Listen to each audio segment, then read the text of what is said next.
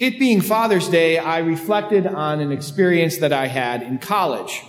I went to Washington and Lee University in Lexington, Virginia. And for a while, I dated a young woman from Mary Baldwin College, an all women's college in nearby Staunton. At Mary Baldwin, the college has an annual formal each fall called Junior Dads. My girlfriend invited me as her date, but the real purpose of the Junior Dads event is that each woman attends with her father. The highlight of the event is that the young women are presented with their class rings by their fathers. Then father and daughter kick off the first dance of the formal. When I attended this event, it was in 1994. And if you remember that time, our society was still in the aftermath of the famous remark by Vice President Dan Quayle regarding the TV show Murphy Brown. This was where the main character chose to become a single mother. On the one side, you had Dan Quayle, who said that the increasing trend towards out of wedlock births was troubling and that our society undervalued the importance of fathers in raising children. On the other side, you had those who found the vice president's remarks offensive, believing that they insulted single mothers and fostered a narrow vision of the ideal family. The festivities at Mary Baldwin began with a dinner hosted by the college, and I'll never forget the talk that was given by the president of the school that evening.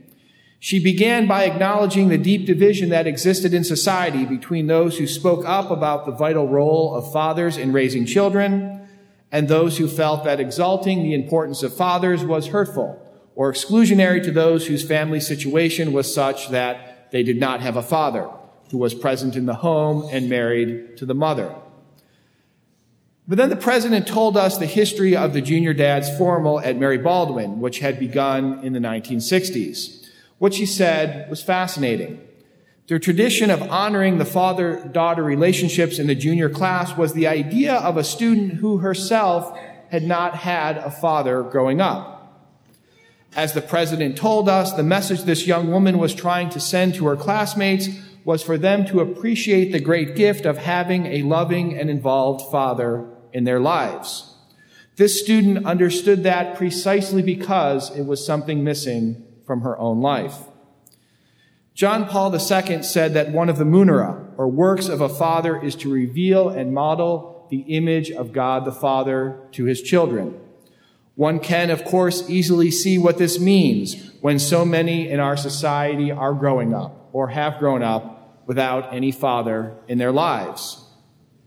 But I think the other great casualty of the father crisis is that it also leads to a loss of a sense of identity and purpose amongst those men who are actually present and committed to being fathers for their children. Because too often, especially it seems in this current debate about gay marriage, our public discourse does indeed pay homage to the value of two parent families which is an improvement over Murphy Brown's exaltation of single motherhood, I suppose, but it still shortchanges the issue. The value of a family comes in not in having two parents, because by that token we could say, well, three parents is even better, or four, or five. But of course we don't, because the value comes in having a mother and a father.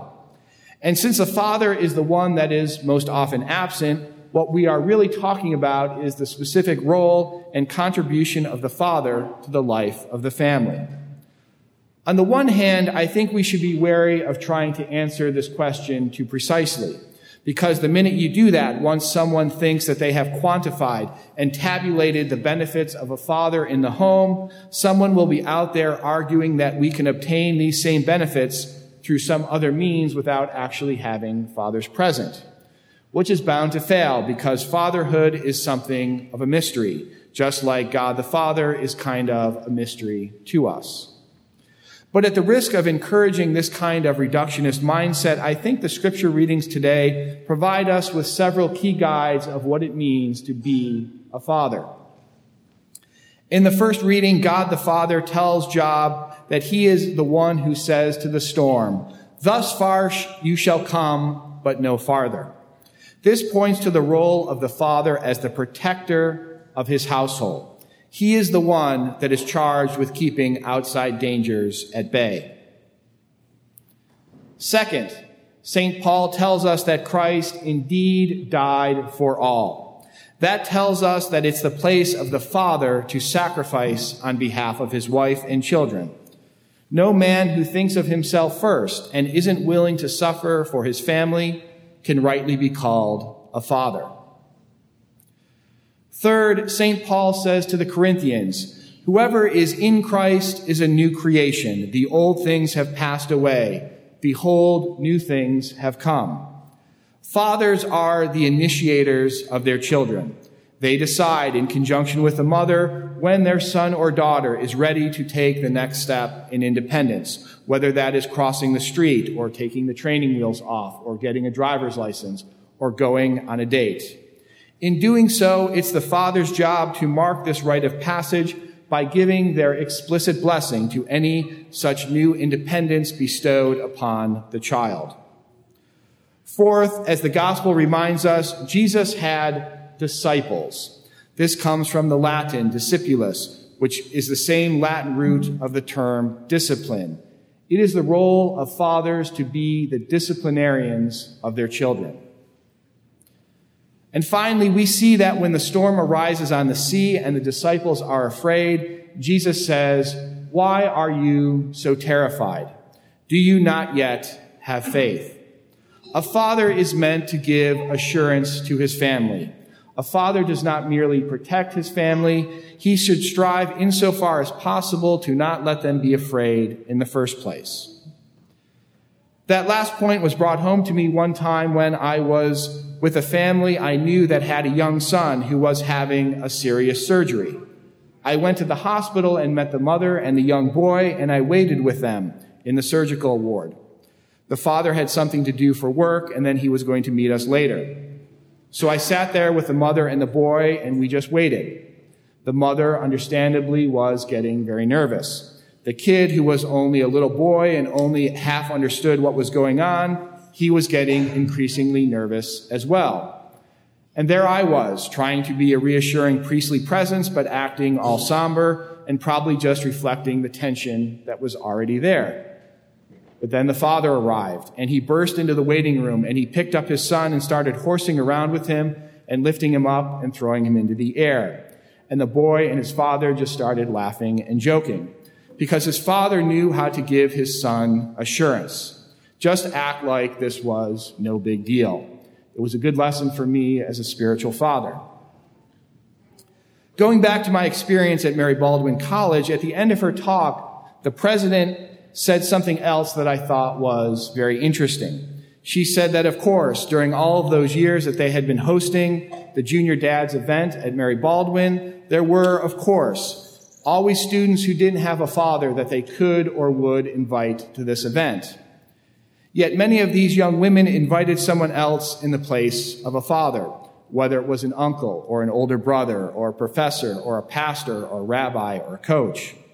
And that these alternative fathers were so proud to be asked to step into this role. She said that they often beamed prouder than the fathers who were there.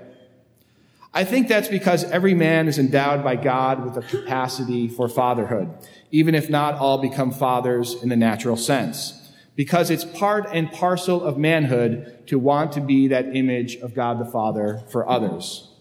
Sadly, I think it's something that our society discourages, this calling towards fatherhood, calling it patriarchy or chauvinism or sexism or whatnot. Yet if we do not cultivate and channel the fatherhood instinct, I think we will find ourselves with the problem that C.S. Lewis identified in the abolition of man.